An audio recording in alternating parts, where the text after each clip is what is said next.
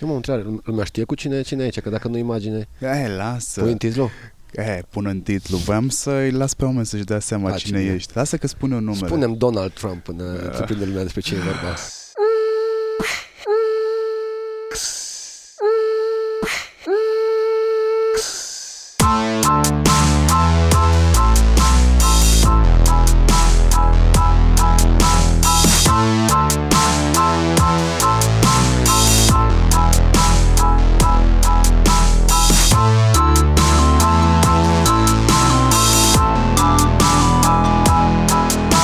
Hurduchesterilor, el este Mircea Popa. Nu, poate nu vă spune nimic în numele ăsta. Dacă nu v-a spus încă vocea și nici numele, poate vă spune Mircea Bravo. Acum îl știți? Bun. V-ați- L-ați localizat? S-ar putea lumea să nu mă recunoască pentru că am o voce un pic schimbată. E primul interviu sau prima chestie cât de cât care pe social media n-am postat nici măcar vreun clip până acum în care să fiu cu aparatul dentar. Am altă voce total. Dar să știi că te prinde aparatul ăla dentar. Mă prinde în sensul în care eu sunt un om care îmi place să mă victimizez, îmi place să-mi plâng de milă și asta e exact perfect, îmi dă pretextul să stau într-un colț și să plâng. Da, am văzut că ai stat și ai observat foarte mult în tabăra asta. Um, nu mă așteptam să-ți placă atât de mult. Zim două, trei lucruri pe care le-ai învățat. Bă, mi-am, mi-am dat seama că e greu să faci un eveniment și cu oameni deștepți, cu oameni deștepți în general nu se prea înțeleg bine între ei, că totul scăpoși și de aia e clar că e ceva magic, eu, eu face pe toți să împace, să stea la un loc. No, și clar cumva mă apropiat și de lumea asta a cifrelor pe care nu am, eu sunt mai mult pe content, nu sunt neapărat pe targetare și așa mai departe și cumva cred că ar putea să aduc un upgrade și în uh, ce fac eu, cumva să, ab- nu știu, poate chiar să fac o campanie pentru cineva, eu știu. Ne știm de ceva vreme. Cred că ne știm de vreo 3-4 ani, poate Da, chiar de da. mai bine. De când îți relevant, nu mă, mă cunoști, cred că te lipești de oameni relevanți. De în când general. ești relevant, îmi amintesc că în 2014, când a început să știu să faci, mă rog, să devii puțin mai vizibil cu clipurile la Remy Gaiard, Mhm. parcă așa se numește tipul, uh, un client a venit la mine și mi-a zis de tine. Uh, Clientul este o cunoștință comună. Da. Mine a venit și mi-a zis de tine că tu ai mers și ai vrut să faci un uh, clip uh, pentru el și am luat la puricat conținutul pe care îl produceai și am zis nu, nu e ok pentru poziționarea pe care uh, vreau eu Pentru Bă. clientul tău. Da. Um, cumva stăteam de data asta, adică niște ani mai târziu, vreo 5 ani mai târziu, stăteam și mă uitam la prezentarea ta, cu toate că știu foarte bine ce faci, stăteam și mă uitam la prezentarea ta și zic, bă, Mircea a evoluat atât de mult, mai ales de la ultima discuție pe care am avut-o, tot așa, m-am- în- într-un ton serios, încât cred că a perseverat în a afla rețeta viralului. Da, cred că asta e important. Lumea când începe vrea să fie perfect și frică să fie penibil și online-ul cumva te, te pedepsește, adică ai hate-ul ăla automat dacă cumva nu faci trebuie cum trebuie, dar cumva dacă te apuci la drumul ăsta trebuie să-ți asumi, să înțelegi că la început nu o să fii bun, că o să ai mult feedback negativ, dar du-te, perseverează, caută, fii deschis. Ultimele discuții pe care noi le-am avut pe tema evoluției tale sau, mă rog, cum vedem noi tot spectrul digital, a fost într-o campanie în care te-am cooptat și n-ai zis nu. Era prin... Am și dat clip. Acum trei ani de zile se filma ceva la mine în birou, filmai tu cu Bob un Mm. sketch. Da, da. Uh, erau trei ani în care povesteam despre cum te vezi tu evoluând. La un moment dat uh, te-ai dus inclusiv către Global, ai avut o colaborare cu ei. da. Colaborarea aia a fost cât trebuie? Sperai la mai mult? Sau ce s-a întâmplat? Uh, nu, ne-am dat seama că noi avem, suntem mai altfel pe piață. Mi se pare că ar trebui să fie mai mulți oameni care cre- crede conținut. Cumva noi diferențiem de restul influencerilor care pun doar poze. Pentru că și asta automat uh, e important să vorbim direct cu clientul. Orice intermediar între noi și clientul final ne, di- ne distruge pentru că un scenariu are multe nuanțe, poate nu se înțelege și cam asta dorim de fiecare dată să fim cât mai aproape de client. Deci, ești, practic, ți-ai format o echipă între timp în ultimii trei ani. Ți-ai format, de fapt, ce ultimii trei ani? În ultimii un an și jumătate, cred că. Da, pot să zic că nu. Să zicem, uh, în ședința de creație cumva s-a mărit de la 3 oameni, acum suntem vreo 5 sau 6, da, în ultimul an. Când zicem creație, ne referim strict la oamenii care gândesc scenariile sau, te gând- sau includem și actorii cu care nu, lucrezi? Nu, doar creație, doar creație. Actorii cu care lucrezi sunt uh, componenții Epic Uh, și ai mai găsit niște actori foarte buni de la Reactor. da. Reactor în Cluj, spune-le tu ce este. Păi un teatru care privat, care încearcă, e, sunt un pic mai altfel, mai hipsterială, mai așa, de-a le mulțumesc că au acceptat să uh, filmeze cu personalitatea de comercial și cu calar ca mine. Uh, ei sunt foarte buni pe improvizație. Impro show-urile sunt specialitatea lor. Cred că asta te-a completat pe tine în ideile pe care le-ai avut uh, să le expui de altfel în, în videouri. povestește de când ai început, prin câte faze ai trecut, că tu ești așa o persoană amuzantă, dar prea puțin știu că tu ești, pe de altă parte, o altă latură a ta este una de geek. Yes, I am. Citești foarte mult, ești dependent de informație nouă, da, îți apropiați de ce îți place și ție, adică tech, savvy, adică sunt curios de ce se întâmplă, Huawei, geopolitică, trebuie genul ăsta. Uh, ce să zic, la început am început, am zis că trebuie să începem, să nu mai lungim, că asta, asta cred că e problema la mulți, că nu, nu mă încet, mă, încă nu-i perfect, n-am sculele perfecte, n-am ideile perfecte, just do it, du-te, du-le, dacă vrei să crezi că chiar a fost la început de la primele mele clipuri, au fost groaznice, adică, nu, poate sunt unii care au apreciat stilul ăla, la început am început cu farse, am niște chestii cu camera ascunsă, îmi plăcea să mult fac chestia respectivă, Uh, nu știam exact o, o, formă de monetizare, am zis că încep și vedem după aia. După un an de zile m-am trezit că n-am scos niciun ban și toată lumea mă recunoștea și am bun, cum mai fac chestia asta? Și în momentul respectiv vreau să mă gândesc foarte clar, bun, ce vreau? Vreau să fac fart sau care e de fapt scopul meu? Scopul era să fac conținut prin care să fac lumea să se simtă bine. Bun, atunci hai că poate găsesc altă chestie care să nu fie farte și în care să am un avantaj că lumea mă cunoaște și atunci am trecut la, să zicem, jurnale de evenimente. Adică niște interviuri în care lumea, pentru că mă cunoștea, era mai predispusă să vorbească cu mine. Și cu chestia asta a durat un an de zile, la un am simțit că am erodat și contentul ăsta și pe aia m-am reinventat și am mers spre catch spre video cu actor, cu regie, cu uh, echipă de filmare. Și acolo am găsit o modă de monetizare, ne-am dat seama că uh, ideea de reclamă virală, ideea de a, ca o companie să le oferim un, o reclamă la chei care să se viralizeze pe care lumea să distribuie pe pagina lor. Și de atunci cumva am mers în direcția respectivă cât mai profund. Pe parcurs mai am mai făcut și celelalte jurnale de eveniment. Acum, într-adevăr, ne-am lustruit un pic, am mers pe chestii un pic mai serioase. Facem niște jurnale de eveniment în străinătate cu românii din diaspora. Avem un proiect mai mare în care vrem să prezentăm poveștile românilor din afara țării, pentru că la televizor, dacă te urmărești, nu zice nimic. Adică, sigur, un moment în care zice ceva de un român din Italia, e ceva gen, a fost un accident, un tir a picat cu 5 oameni, dintre care unul a fost român. Aia, aia e tot. Sau, de 1 decembrie, o paradă la ambasadă. Dar nimic din lumea Și reală. se face un tur al oamenilor uh, cu multă materie cenușie care au plecat din România și uh, au realizat ceva între străini. Da. da, problema e că uh, oamenii ăștia cu materie cenușie nu sunt relatable pentru marea masă. Oamenii au nevoie de un om normal. Bine, un om normal cum face? Cum stă? Are o iubită? Are o soție româncă? Are o soție italiancă? Unde stă? Cum trăiește? Tu ești un fin observator din punctul meu de vedere al um, comportamentului consumatorului și al naturii umane. De când naiba te pasionează chestia asta? Că nu e specific creatorului de conținut. Creatorul de conținut în marea lui majoritate, apasă pe rec și vede el ce iese. La tine lucrurile sunt calculate și asta le spun tuturor, știi? Mircea nu e la pe care îl vedeți voi. Mircea este foarte calculat. Da. Păi cred că o chestie care din start am fost diferit față de restul creatorilor de conținut e că am început într-o echipă, am început cu Cristi. Și de ce spun că contează foarte mult? E faptul că, de exemplu, fac un clip. Care e clipul e arăt eu cool, arăt bine, sigur combin ceva după clipul ăla. Dar Chris zice, bă, nu, nu-i tare, adică pentru tine e tare, du-te combine, dar pentru om, pentru urmăritor, pentru spectator, nu-i tare, așa că nu-l punem. Și atunci tot timpul am avut o persoană care să mă echilibreze, dacă hai să fac aia că dă bine pentru mine, nu, nu-i tare pentru oamenii care te urmăresc. Principalul client al nostru sunt oamenii care ne urmăresc, pentru ei facem tot timpul, de el ținem cont tot timpul. Și acum, nu, chestia asta cu introspecția personală a fost o chestie pe care am dezvoltat-o cum la fiecare ședință de creație ajung acolo și zic, no bun, ce facem astăzi? Păi știi că am ieșit aseară cu o fată și m-am blocat când mi-a zis chestia aia. Și tot timpul încep să mă analizez pe mine și să transpun chestiile alea în niște, în niște sketchulețe.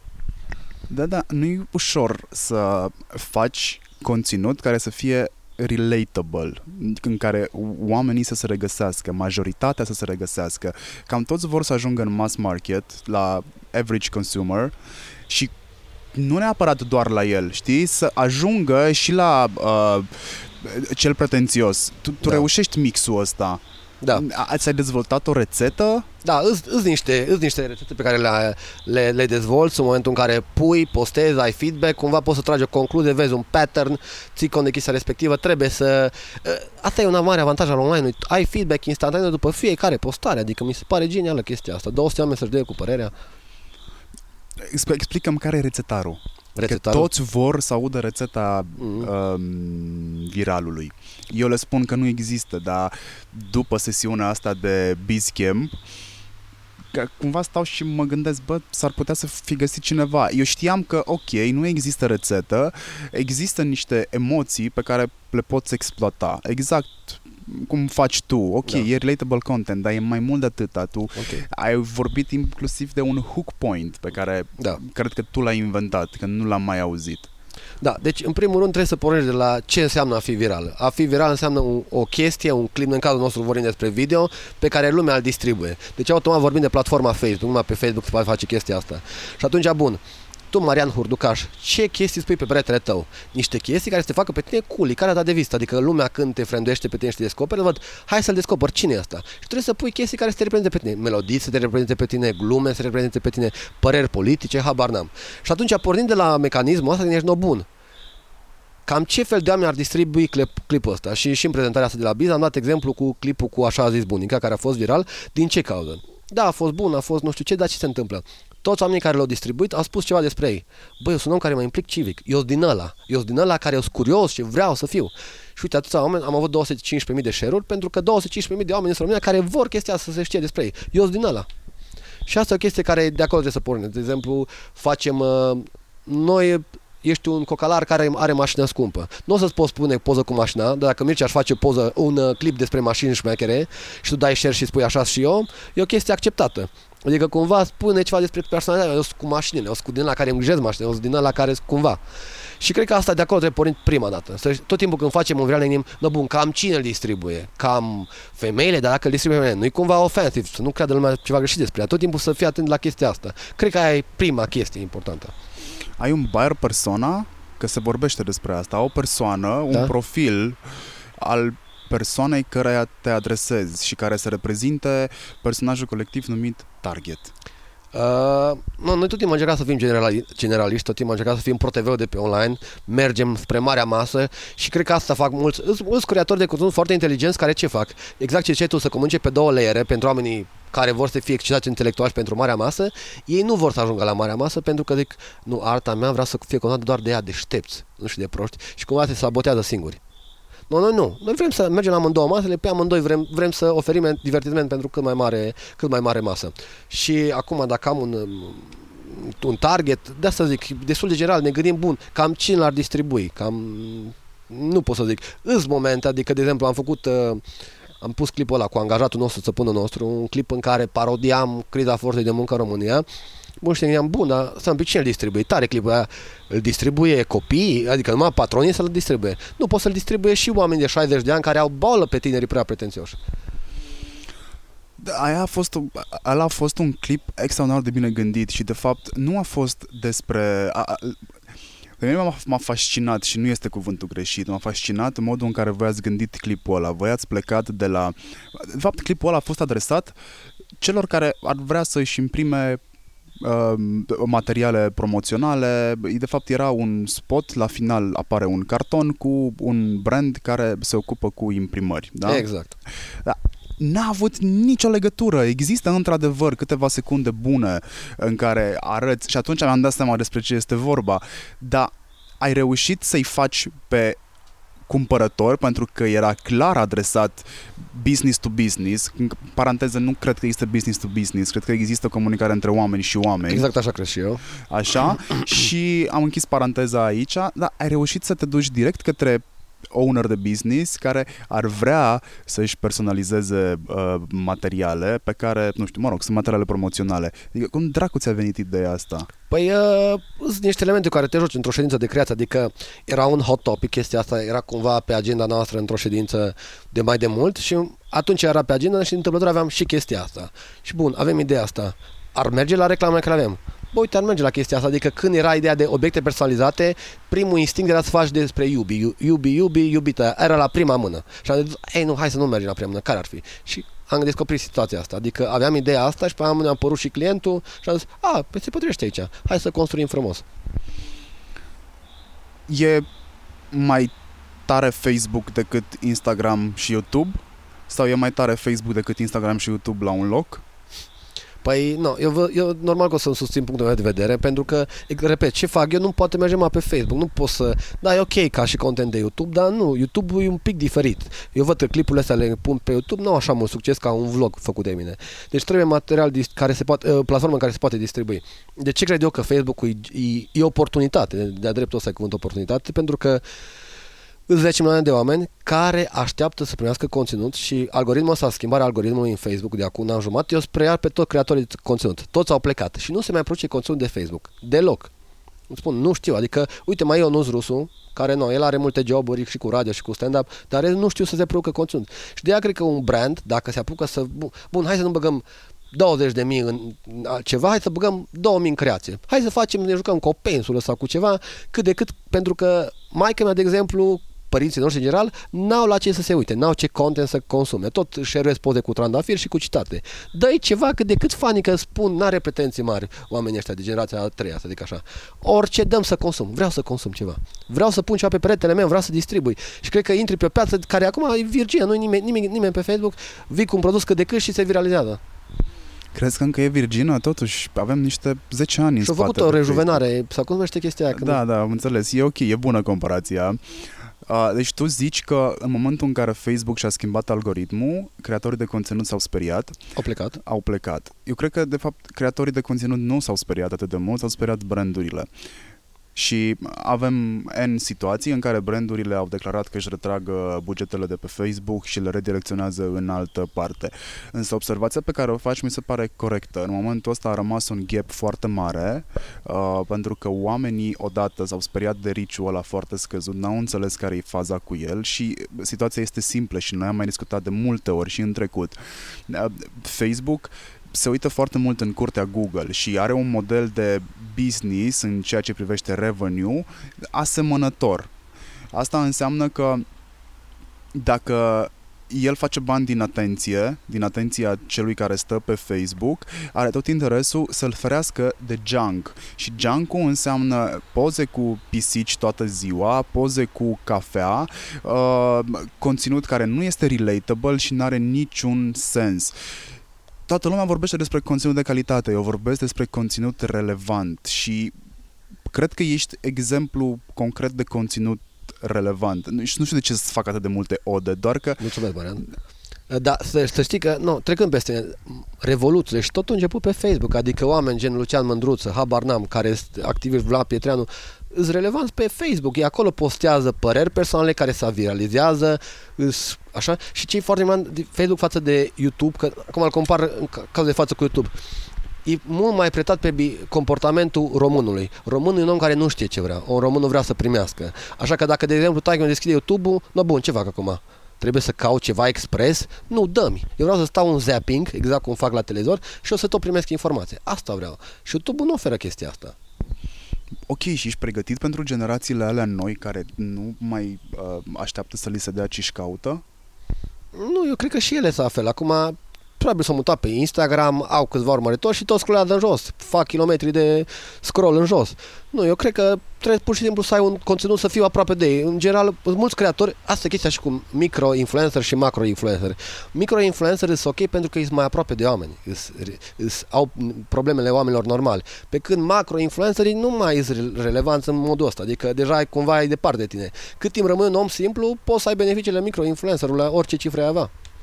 Deci, decât să bagi 20.000 de euro buget în Facebook, da?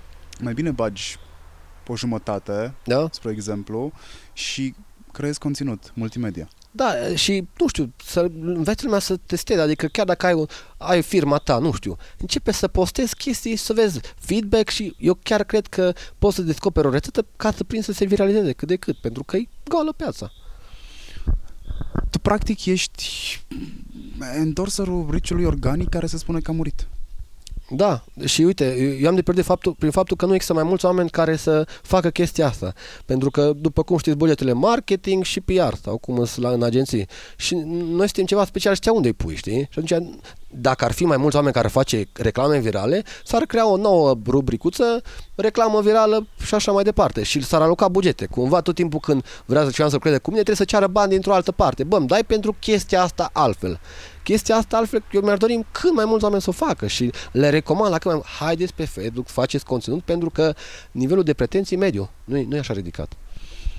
Dispare în newsfeed-ul. E o discuție care există în spațiu public de cel puțin un an de zile. S-a concretizat acum vreo jumătate de an de, zi, de vreo jumătate de an. O să, grupurile vor deveni alea șmechere. Tu ai grup? Eu nu am grup, dar ce, nu afectează. Deci un, un produs viralizabil nu e afectat de chestia asta, pentru că eu postez, ajunge la trei oameni, aia trei oameni, bă, ce tare hai să pun la mine în grup. S-ar putea să mă ajute chestia asta. Cât trafic îți vine din, mă rog, trafic, câte vizualizări îți vin? Uh, te-ai uitat cu tool speciale, că sunt, să vezi cât trafic îți vine din uh, Facebook Messenger, spre exemplu, ca să-ți dai seama mm. cât îți dau copy-paste linkului să-l dea mai departe? Nu, uite, nu m-am uitat. Sau să vezi în mail-uri, că încă se practică. Da. Știu că se poate, dar nu am studiat. Pot să zic câte vizualizări am, o medie și așa, dar nu știu să zic sursele. La tine oamenii se uită până la finalul clipului. Uh, ret- pe Facebook, din câte și nu este retenție, numai pe YouTube. Ai și pe Facebook. Am chestia aia cu 3 secunde, da. 30 și atâta. Da, deci cam 90% depășesc primele acolo. Sunt foarte atent exact ce ziceam și, ziceai și tu de hook point-ul ăla, o chestie de aia să-l prindă repede ca să zic că nu văd ce se întâmplă și după aia îl duc. Tot timpul sunt foarte atent pentru că multă lume vine și cere vreau un clip de 2 minute jumate sau de 3 minute. Ideea e să nu aibă burt, adică să nu fie numai de dragul. Pentru mine cel mai important e timpul omului. Dacă în astea 20 secunde nu e o dumă, taie-l, optimizează-l pentru om și de aia mi-ar fi imposibil să crezi pentru o televiziune să zică fă jumătate de oră. Nu crezi la kilogram. Crezi o idee, o, o concretizezi într-un video tare. Da, clientul vine la tine și nu ne este străină situația în care atât agenția cât și clientul sau ori unul ori altul vin și îți cer îți cer un, să implementezi un scenariu pe care ei îl gândesc. Da. Ție ți se întâmplă chestia asta sau oamenii au prins suficientă încredere în tine încât să-ți dea mână liberă?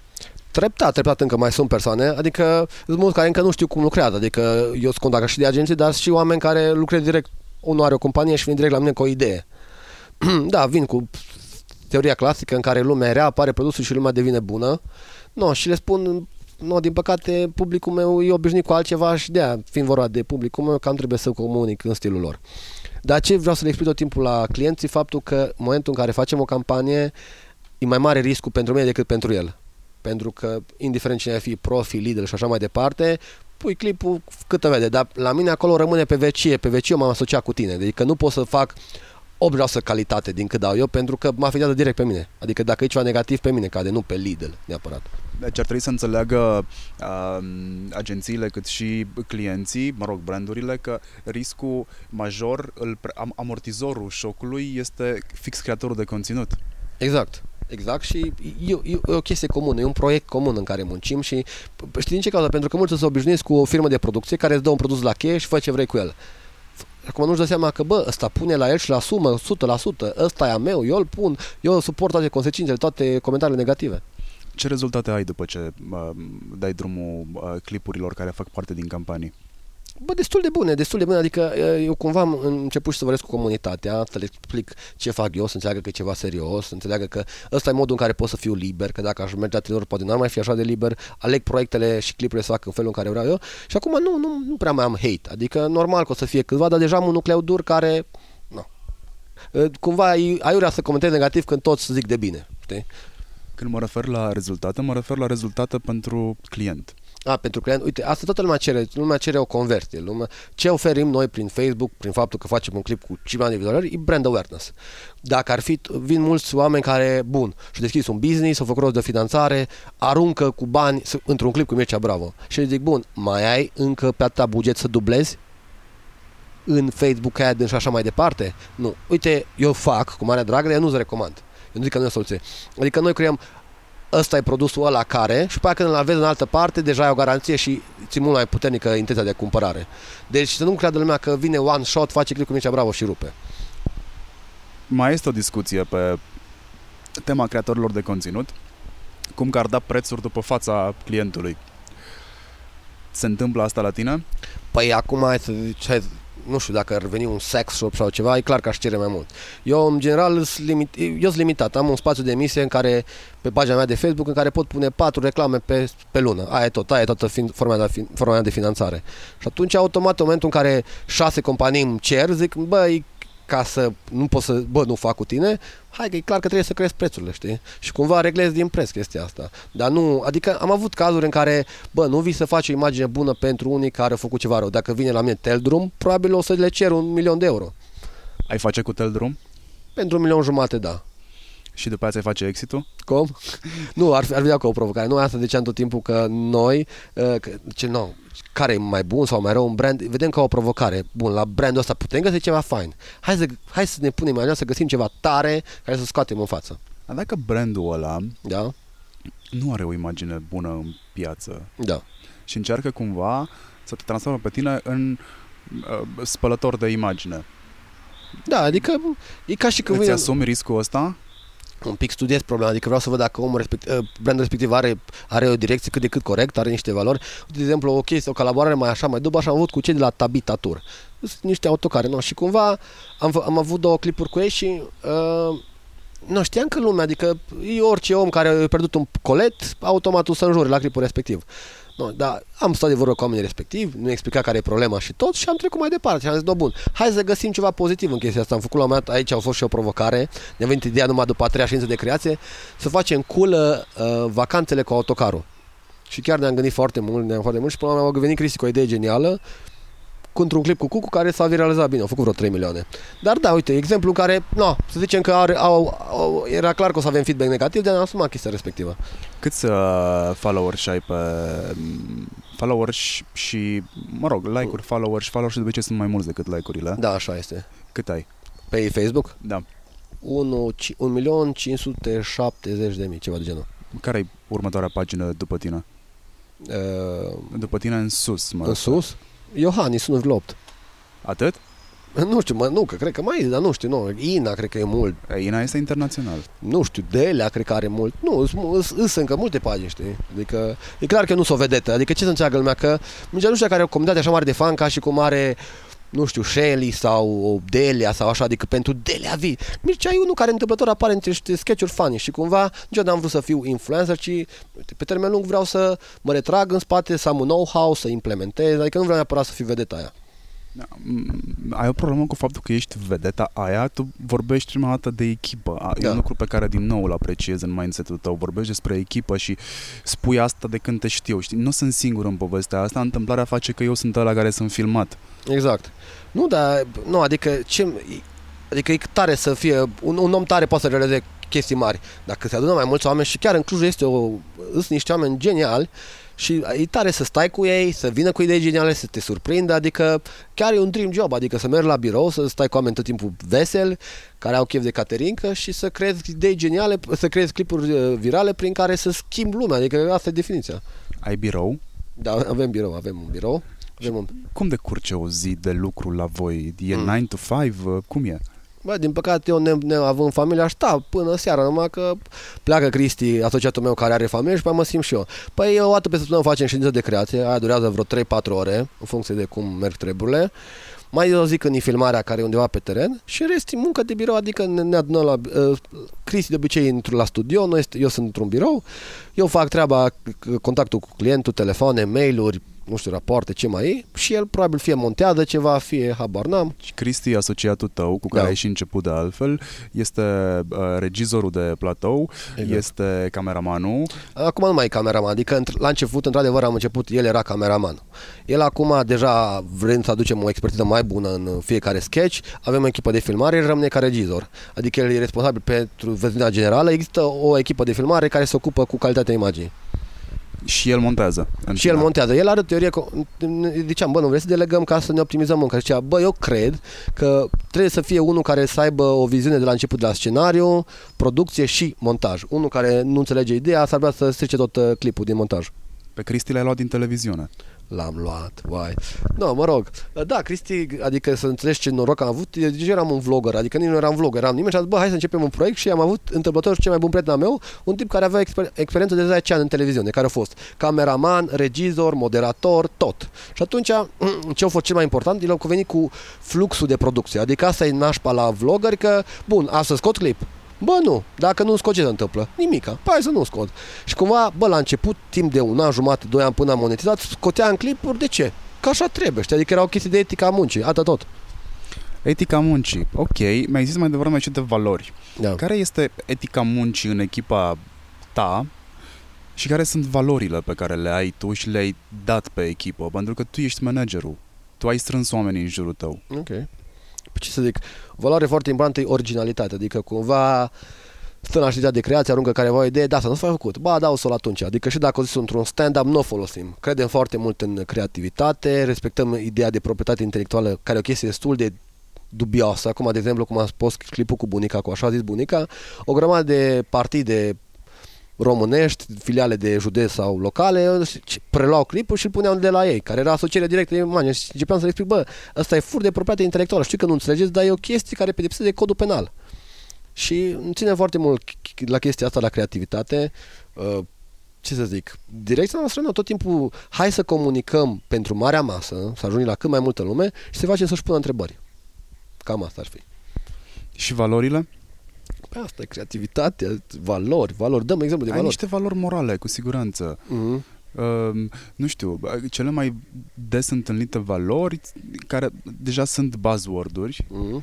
alea cu urăsc minciuna, uh, îmi place adevărul, uh, Uite, credem că uh, s- tot timpul suntem pre hai să ne unim, știi? Adică și clipul ăla cu așa de bunic era o chestie prin care am încercat să unim tineretul de bătrâni care, aia, cred că asta a fost problema la țara noastră, că erau rupte. Avea, noi aveam boală pe bătrâni, că bătrânii erau, nu știu, comuniști cum erau, bătrânii pe noi, că ăștia noi, repede, hai să dăm afară pe bătrâni, bătrâni, ce au ăștia cu noi? Și noi cumva, hai să creăm poduri între uh, cele două lumi, nu să rupem. Și de aia de multe ori nu vin cu mesaje radicale, bă, zic că e albă sau zic că e neagră, nu vreau să zic cum îi, știi? Adică, bă, nu știu ce părere ai despre aia? Bă, nu vreau să zic, știi? Că nu vreau să îmi radicalizez lumea, vreau să-i țin pe toți, să le ofer conținut prin care să-i fac să-și pună întrebări, să ajungă ei singuri la niște concluzii. Cam asta ar fi o valoare. Ok. Zim, te rog frumos atunci, cum, um, cu- cum te descurci cu cu Facebook am înțeles, dar cum te descurci cu YouTube? Că vrei, nu vrei, ești cumva obligat de circunstanțe să Da. ajungi și acolo.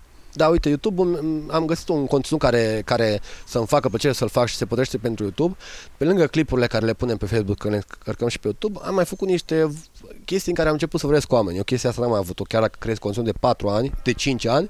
Numai în ultimul an am început să vorbesc cu oameni, să zic, uite, uh, am eu o teorie despre chestia asta, în care, uh, uitați, asta e părerea mea. Și e, e foarte important să înțeleagă lumea că pe online copiii sătul de sfaturi. Niciodată nu prezint ca sfaturi, vă fa așa. Bă, asta e părerea mea personală despre asta și mi-o justific. Dacă pentru tine reprezint- reprezintă utilitate, aplic-o în viața ta. Și cumva mă simt bine, că mi-mi place să mă exprim. Și am niște, teo- cum zici și tu, am multe introspecție personală, mă gândesc, bă, da, de ce sunt așa nebun, de ce sunt așa? Și le explic tinerilor pentru că mi se pare că sunt foarte mulți tineri care se simt vinovați pentru multe chestii. Am făcut acum un clip în care le, le spuneam cum mi-am ales eu drumul în viață și vreau să le explic, bă, faptul că nu știți ce vreți în viață e absolut normal, nu vă panicați, nu vă mai luați după stânga sau dreapta care li se pare că ave, uh, unii oameni care au drumul clar în viață, că e bullshit, nu e așa. Toată lumea e panicată, toată lumea nu știe ce vrea, așa sunt vremurile astea. Și poate, dacă 2-3 tineri care sunt mai relaxați din cauza clipului respectiv, eu sunt mulțumit, știi? E un mesaj foarte important pe care văd că nu l-a dat nimeni până acum. Cred că una dintre valorile tale, o altă valoare, pe lângă faptul că ești, ești ușor idealist, Da, și um, idealiștii se descurcă destul de greu într-o lume din prezent. Cred că e simplitatea. Că nu te văd big spender. A- Ai tu un pitic cu mașinile. mm-hmm. De când te știu, ai avut niște pitici cu mașinile. Mm-hmm. Dar nu te văd big spender. Telefonul tău nu este E scump. spart, da. Da, uh, încălțămintea ta nu este scumpă, tricourile tale nu sunt scumpe, ai de altfel și cred că singura campanie pe care eu o văd potrivită pentru tine este, mă rog, până în prezent, este, care ți se potrivește ca o mânușă, este cea de la Sprite, Mm-hmm. uh, în care ai avut de, cu care ai avut deja o, un n-ai avut un sketch, că a fost un monolog Da, avem o în cam... online, Da. După care ai ajuns pe TV. Da, eu am o campanie mare cu Sprite și într-adevăr uh, au venit cu campania asta care mi se potrește foarte bine pentru că era pretextul perfect ca să vorbesc cu oamenii să le explic. Pentru că toți este campania Sprite Haters în care vorbim cumva vrem să dăm un sfat tinerilor cum să managereze hate-ul ăsta din online.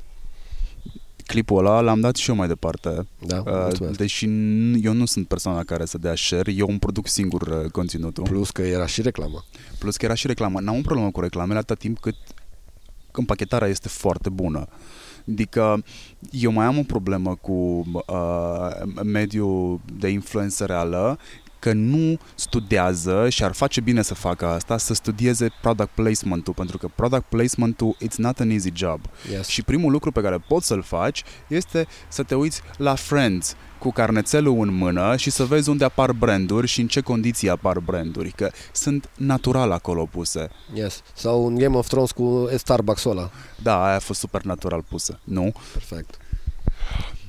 Ce îi recomanzi tu unui om care acceptă provocarea ta de a intra în, în lumea în care tu ești, în, în bula asta, că e o bulă de creator de conținut foarte mică, nu te sfie și să crești piața, care sunt recomandările pe care îi le dai pentru început? Contează camera cu care filmează? Uh, trebuie neapărat să aibă o echipă?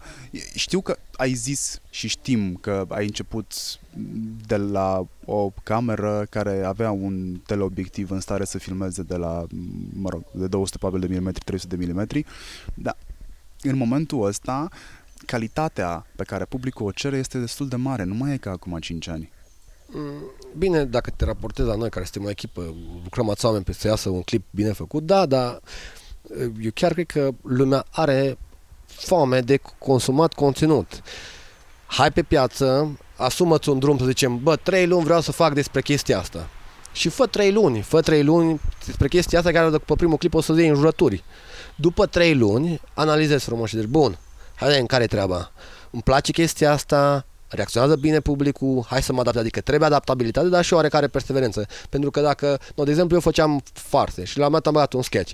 Bă, revinoți la farse, că sketchurile nu, te, nu știi să faci sketchuri, ești mai bun pe farse.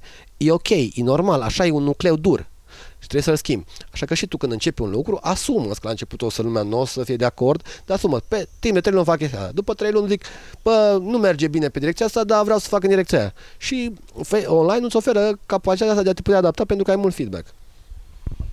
România s-a lansat pe Instagram. Da? El acolo a început cu sketchurile. Și nu cred că greșesc. Uh, da, bine, știi cum a fost el? El îl cunosc personal și ideea e că el a simțit, uh, el era un om care vrea să facă carieră în America și cumva a simțit că piața din România e o oportunitate mare și a venit pe piață și a fost un fel de slam dunk ce a făcut el acolo. Crezi că în continuare există o oportunitate foarte mare viața din România? Da, numai să înțeleagă lumea că ce, zic, ce văd eu ca și content. Content înseamnă să produci ceva, nu să-ți faci doar o poză. E ok. Eu înțeleg ce înseamnă fotografii, e ok. De eu mă refer la fotografii, există mult, dar în ce privește conținut efectiv ca să, no, hai să văd chestia asta, uite, un podcast, da? Vreau să-l consum. Nu, mă pun o oră sau mă pun un clip trimite, dar să fie ceva, să aibă un conținut, da. Și tot timpul să fii atent la om, știi? Omul ăla merită. De ce ar fi el, omul ăla curios de părerea mea? În general, fă chestii relevante pentru el. Când scrieți scenariile, ai că asta mă intrigă, când scrie scenariile, ai, ai un scenarist, ai un copywriter, ce ai? La un moment dat știu că îți căutai oameni, Mm-hmm. nu te-am putut ajuta aici pentru că nu știam. Singurul lucru pe care am putut să-l fac pentru tine a fost să te îndrum către um, um, film, Mm-hmm. către facultatea de, de, de profil și să-ți iei oameni de acolo sau de la teatru. Am, mă știu că mergeam în 2016, mergeam la un curs la Facultatea de Teatru și Televiziune, la cursul de scenaristică, să învăț cum se scrie un scenariu. Și uh, în momentul de față suntem, uh, sunt eu în echipa de creație Cristi, îi Tibi Codorean de la Epic Show, am luat pe un băiat de la Impro Cristi Ciui și avem un, uh, un băiat Andrei care e un student de 22 de ani care e la curent cu tot ce se întâmplă și ne zice, bă, nu, pentru studenți încă e scump avionul sau percepția generală a studenților despre cumva ne ține cu picioarele pe pământ chiar acolo. Și, într-adevăr, cred că ne-ar, ne-ar fi bună și o fată. No, și noi cinci acolo, efectiv, uh, nu avem o temă generală și încercăm să aruncăm cu idei. Fiecare bombardează. Până la mai vedem, bă, parcă pe asta e ceva, vedem, se poate construi. No, după ce am construit-o și dăm dume și ne notăm, no bun, hai scrierea efectivă a scenariului. Și trebuie să ai common sense, adică să ai un, un bun simț gen, nu pui pe bunică să zică mi se pare că este în retrospectiva istoriei naționale nu este ok, adică să dai seama, bă, femeia are ce vreodată chestia aia sau nu. Adică nu pune cu gura cuiva niște cuvinte, adică un dialog de la protocolar la bar. Nu, la bar cum se bă, ce faci? Ei, nu, așa scrie scenariul. Dar ai și niște personaje foarte bune. Am, am. Deci asta e avantajul Clujului. Ce se întâmplă? În piața asta din România cu actorii e foarte centralizată. Trei actori buni, la București, Dragoș Bucur, Andy Vasuleanu, Bobonete, care sunt ultra folosiți pentru că lumea nu vrea să riște nimica și pe tot pe ei folosim.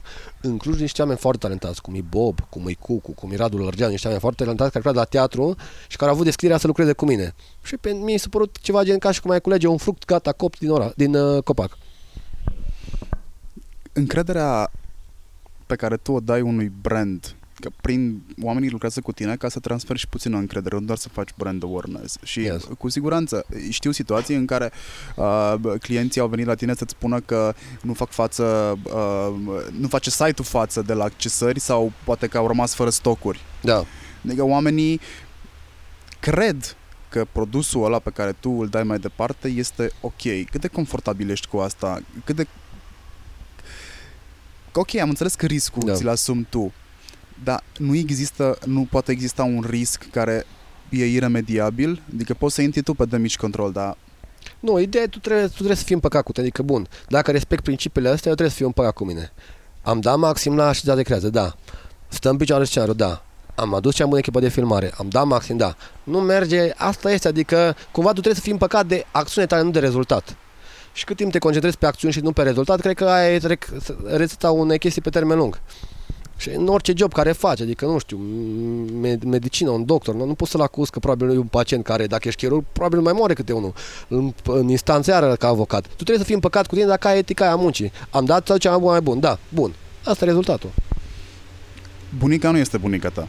Bunica nu este bunica mea, dar într-adevăr este cea mai, uh, cea mai aută întrebare de mine în ultimii doi ani nu, prea întrebare e unde e bunica și a doua, după ce răspund politicos, e, da, chiar e bunica ta? Cam astea sunt două întrebări. Cum ai găsit-o pe bunica? Bunica era o tanti simpatică care avea cocheta un pic cu camerele de filmat, adică gen dacă la TVR vrea să facă un reportaj despre cum se pregătesc gospodinele de sărbători, mergea și filma la ea și în timp ce făcea de mâncare mai dădea o dumă. După care ea împreună cu mama ei au făcut o emisiune, avea o rubricuță, o pasiuță de 3-4 minute pe Luc TV, băbuțele la Quinten. Era foarte simpatică, ele vreau, le, le scriau niște scenarii de aici și vreau fie despre poker, fie despre make-up, fie despre gaming.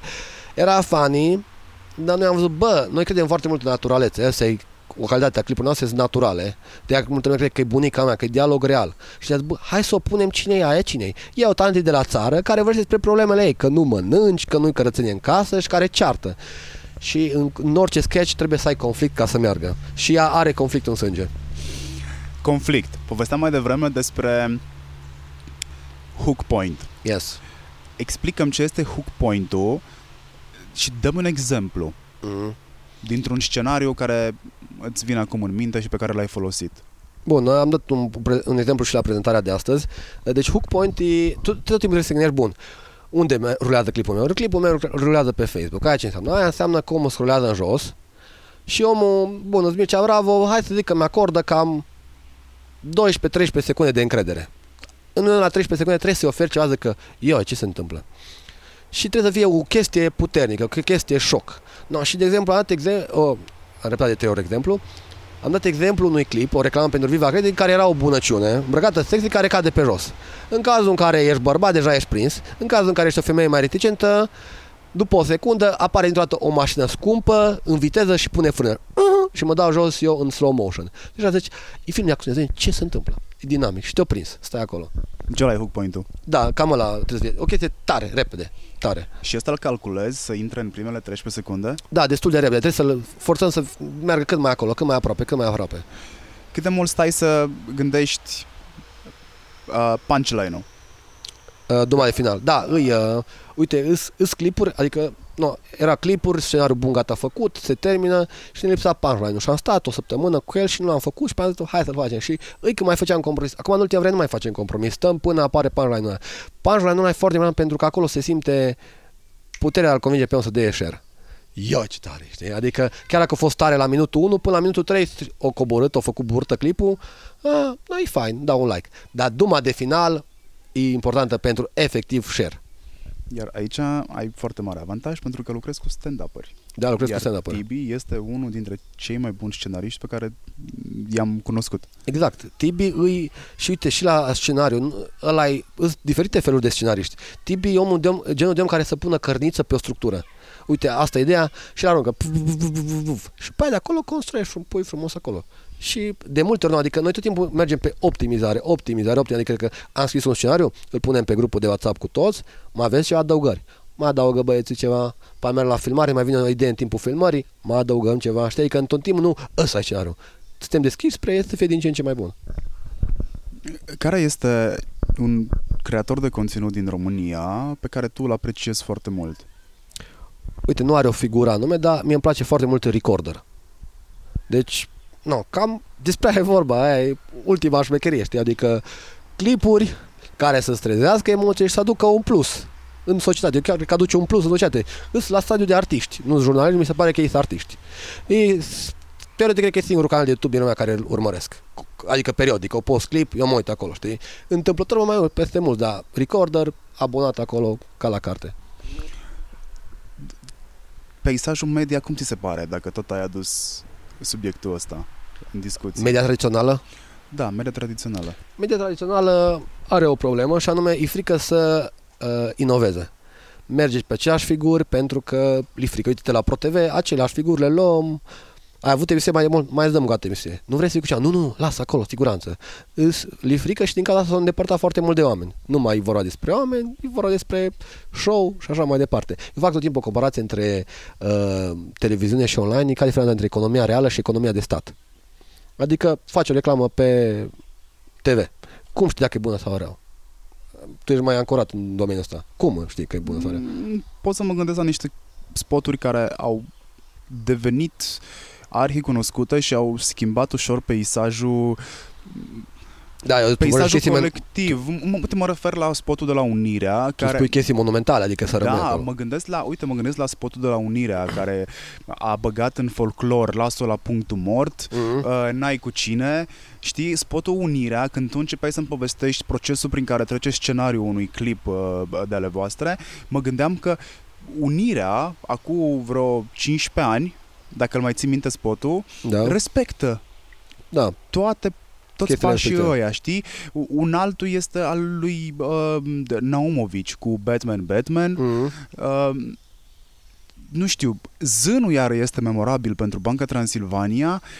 Mi-ar fi foarte greu să-ți mai enumăr. Probabil că ar trebui să mă gândesc destul de mult, dar astea sunt cele care s-au consacrat și au introdus în folclor. Cred că atunci poți ști că un ed este foarte bun.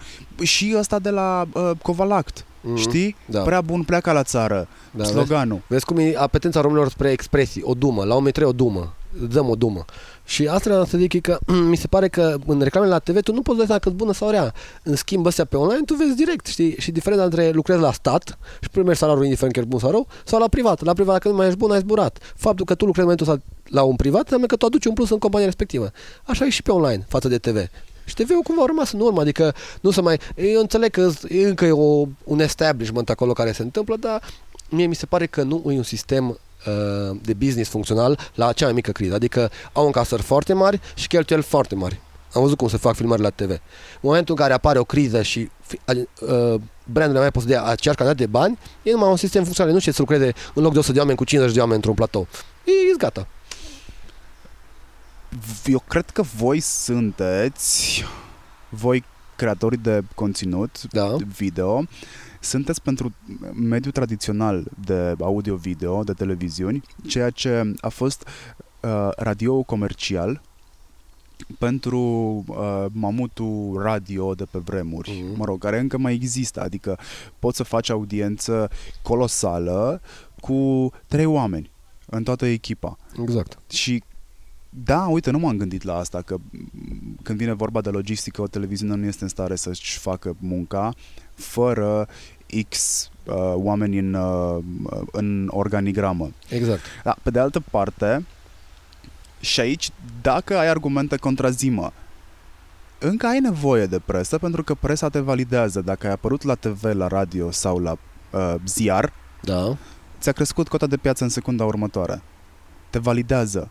Aceeași zicală de pe vremea bunicii, da, a, a, a zis la ziar, trebuie să fie adevărat, Da. se aplică și acum. Nu, nu simți chestia asta?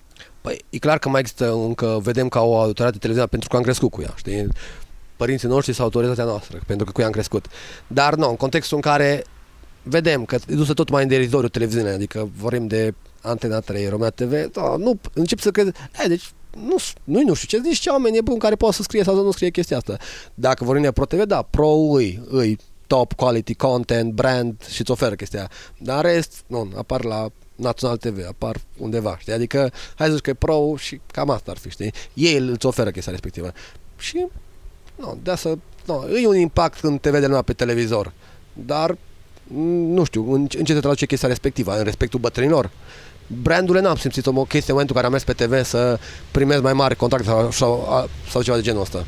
Da, vorbim de deja proverbiale sau clișeice sau arhicunoscute două Românii și aici nu Mm. fac referire la statul paralel sau România paralelă.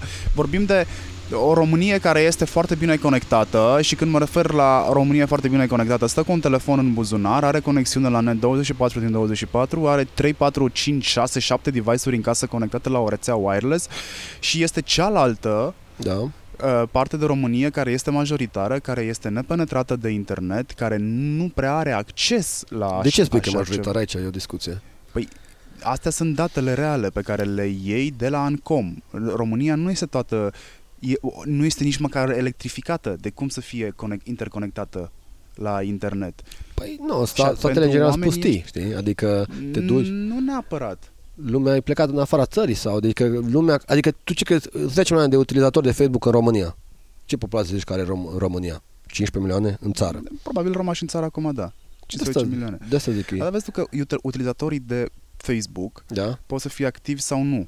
Ei sunt activi, dar activitatea asta se ia la au intrat în ultimele 30 de zile sau nu. Nu înțeles. Și când mă refer la oamenii care nu au acces la sursa asta de entertainment, se uită în continuare la televizor și ai putea să faci testul pe care eu l-am făcut de câteva ori. Uh, Du-te la marginea Clujului, du-te în satele de lângă, în... adică Sicu este destul de bine cotat, Sicu este un sat bogat pe lângă celelalte. Da. Du-te în fundătura, du-te puțin mai încolo de Bonțita, du-te și pe partea aia altă la Gilău, Și crezi că copiii n-au telefon? du-te și înfundă-te într-un birt. Da. S-ar putea să-ți găsești și subiecte foarte bune, că de, Da. acolo se discută subiectele în autobuz, la birtul din sat, la intrarea în spital sau chiar pe holurile spitalului, știi, de acolo ți le iei în gară. Du-te și observă oamenii să vezi că e cu totul și cu totul o altă Românie. Pe mine mă amuză de, destul de mult situația în care mă duc la conferințe despre digital și vorbim strict despre bula noastră. Așa este, nouă ni se par basic stuff, când dincolo de cortina asta există o Românie majoritară și e majoritară, vrei nu vrei, Păi nu, s-a văzut și la alegeri. poftim? S-a văzut și... Nu, eu nu cred că e majoritate. Adică, uite, deja sunt ani în care bunicii, își cu- deci bunicii care încă văd, își cumpără smartphone-uri. Bunica are smartphone? Acum, bu- bunica de la Chinteni? Da, bunica de la Chinteni. Nu, i-au spus că refuză. Știi? Adică ea nu vede așa bine pe telefon, știi? Și din cauza respectivă, dar oamenii ca... Deci părinții noștri și-au luat acum vreo 2 ani și-au deschis rețelele sociale și eu cred că, chiar cred că penetrarea în țara rețelelor sociale e de cât? 80%? Habar n-am. Chiar că e chestia asta. Ok, hai că acum înțeleg de fapt strategia ta. Uh, Înțeleg strategia ta. N-aveam microfonul sub nas. Uh, pleacă, pleacă. Publicul de pe Facebook îmbătrânește, da? Ok. Brandurile cumva pleacă și din cauza algoritmilor și pleacă uh, să producă conținut în altă parte, că acolo Da. ar găsi un reach mai mare, cum ar fi LinkedIn, care este hitul în momentul ăsta a reach-ului organic, va scădea și acolo fără doar și poate, pentru, Pentru că, că ăsta marketerii strică orice rețea, e normal. este good point. O să folosesc asta ca titlu, poate. Da, cred că au zis-o Gary Vaynerchuk, des- da, poți să o folosești cum nu. A zis-o? Ceva de genul ăsta, da. Așa, și tu ți-ai dat seama că există un public de care oamenii fug Da? Și nu-l bagă nimeni în seamă. Că e a treia sau a patra oră când îmi spui despre oameni în vârstă, despre părinții noștri care așteaptă conținut. Nu, Eu, eu, uite, de exemplu, clipurile mele cu bunica, e clar că transced, adică am uh, primit mesaje cu copii care le arată la bunica sa de 80 de ani și râde și mai zice mai punem, mai dăm să văd. Deci chiar cred, adică trăiesc într-o bulă, probabil, dar crede-mă că mă duc, acum avem și eu vrem să pornim o serie de clipuri în care mergem în sate cât mai izolate, să vorbim cu oamenii respectiv. Deci eu chiar cred că penetrarea e tot mai mare a online-ului, deci mm, și plus că mai adăugăm un pic biologia, în 3 ani cred că o să fie peste 90%. Um, că mă uitam la tine cu câtă pasiune povestești și mi-am pierdut ideea. Nu, ideea e că totul mai conectată la internet, aia trebuie să înțelegem și... Eu nu cred că este conectată și am datele sunt pe Ancom. Uite-te pe Ancom să vezi cât de conectat. Cine este acest ANCOM? Ancom este autoritatea națională. Da? Uh, Deci ține de stat? da, ține de stat. De Dragnea? Statul nu este Dragnea, să nu-l confundăm pe stat cu Dragnea. Nu, hai să mai dau ex- exemplu, uh, sondajele alea de, cu pipometre de la televizor. Cum îi cheamă pe aia, că mă știu? Da, știu. Povestea cu people meterul o știu și eu din facultate, dar poți să spui să o știe toată lumea. Păi nu, deci uh, să înțelegeți, bugetele cele mai mari se bagă în televiziune. Da? Deci ProTV avea în primele 3 luni în 30 de milioane de încasări sau ceva genul ăsta. Bugete imense se bagă în televiziune. Noi pe Facebook, pe Instagram, pe tot avem fiecare cifră, cât o sta fiecare secundă, omul acolo și așa mai departe. Milioanele de, de euro băgați în televiziune se bazează pe o firmă care are câteva pipometre, adică câteva televizoare la care au pus niște dispozitive la care măsoară. Și pe alea 300, o firmă privată zice, bă, la După ProTV s-a dat- formulă. Cum? După formulă. după o formulă, dar ei, ei zic, nu e nici mine să Deci, adică, la ce miză îți, la câte milioane de euro sunt în joc? Ea nu ar fi un pic uh, așa pusă presiune pe ei? Și stai că asta nu este tot. People material alea pot să nu funcționeze, Exact. pot să nu fie aprinse, Poți să nu fie omul la televizor, poți pot să nu fie omul la Deci e o televizor, grămadă. sau pot să fie scoase din prize. Au fost situații. Și hai să fim serioși. Deci singurul context în care tu pe televizor lași pornit când începe publicitatea e dacă ți picată telecomanda sub pat. Și atunci știi ce faci? Scoți telefonul și îi scrii la maică ta. Altfel veci nu te la televizor. E un mare și nu asta e adevărul. Îți permiți luxul să pui patru clipuri pe lună Da? și toate să fie branded? pentru că ofer unul non-branded, adică cumva păstrăm 50-50. La, la unul branded, unul non-branded, cam așa. Ești singurul care face performanța asta?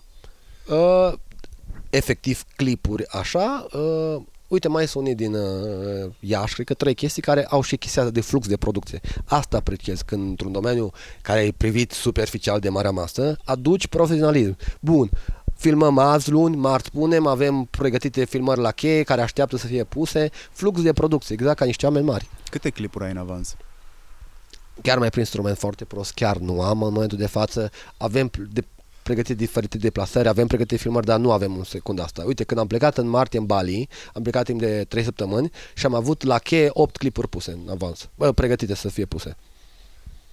Câte ore înseamnă asta de lucru?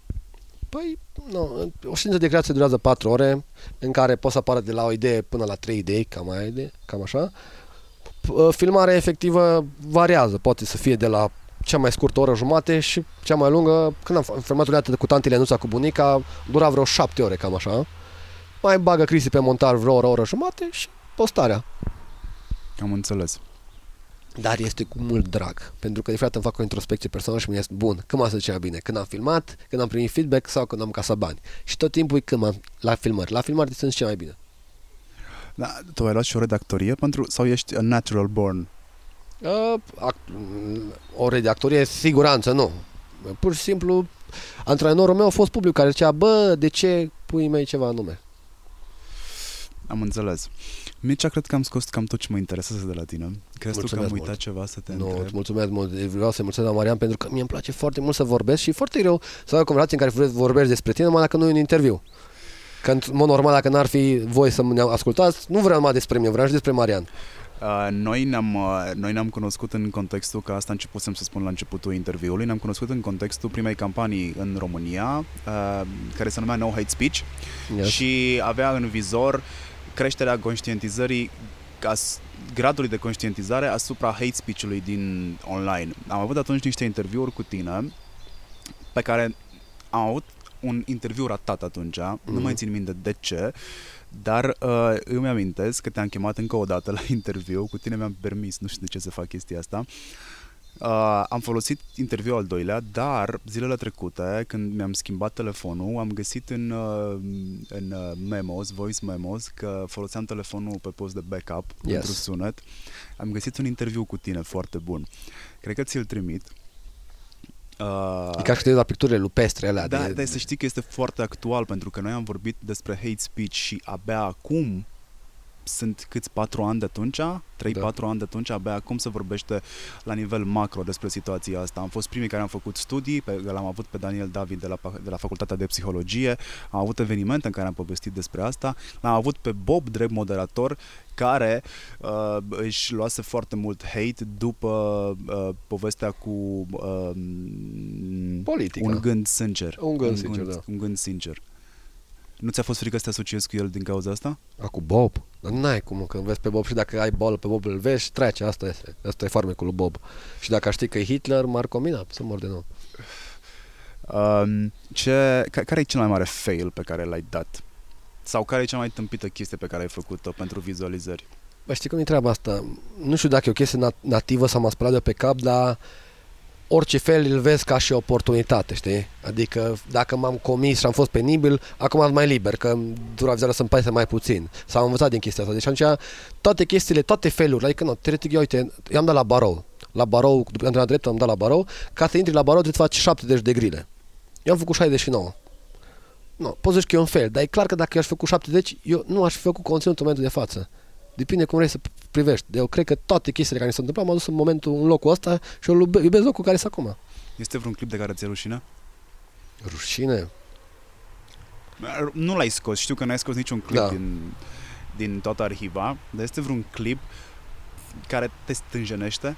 Da, poate am avut la început în prank-urile alea, aveam clipuri în care înjuram, era mai vulgar și acum nu știam de unde să ajung. Și acum, în momentul de față, sunt mulți, foarte mulți copii mici care mă urmăresc. Clipurile cu bunica m-au descoperit și pe aia, nu, la cu bunica mai scoate și altceva și mă urmăresc în continuu. Și poate dacă ar vedea alea vechi, cumva m-ar deranja că acum, cu...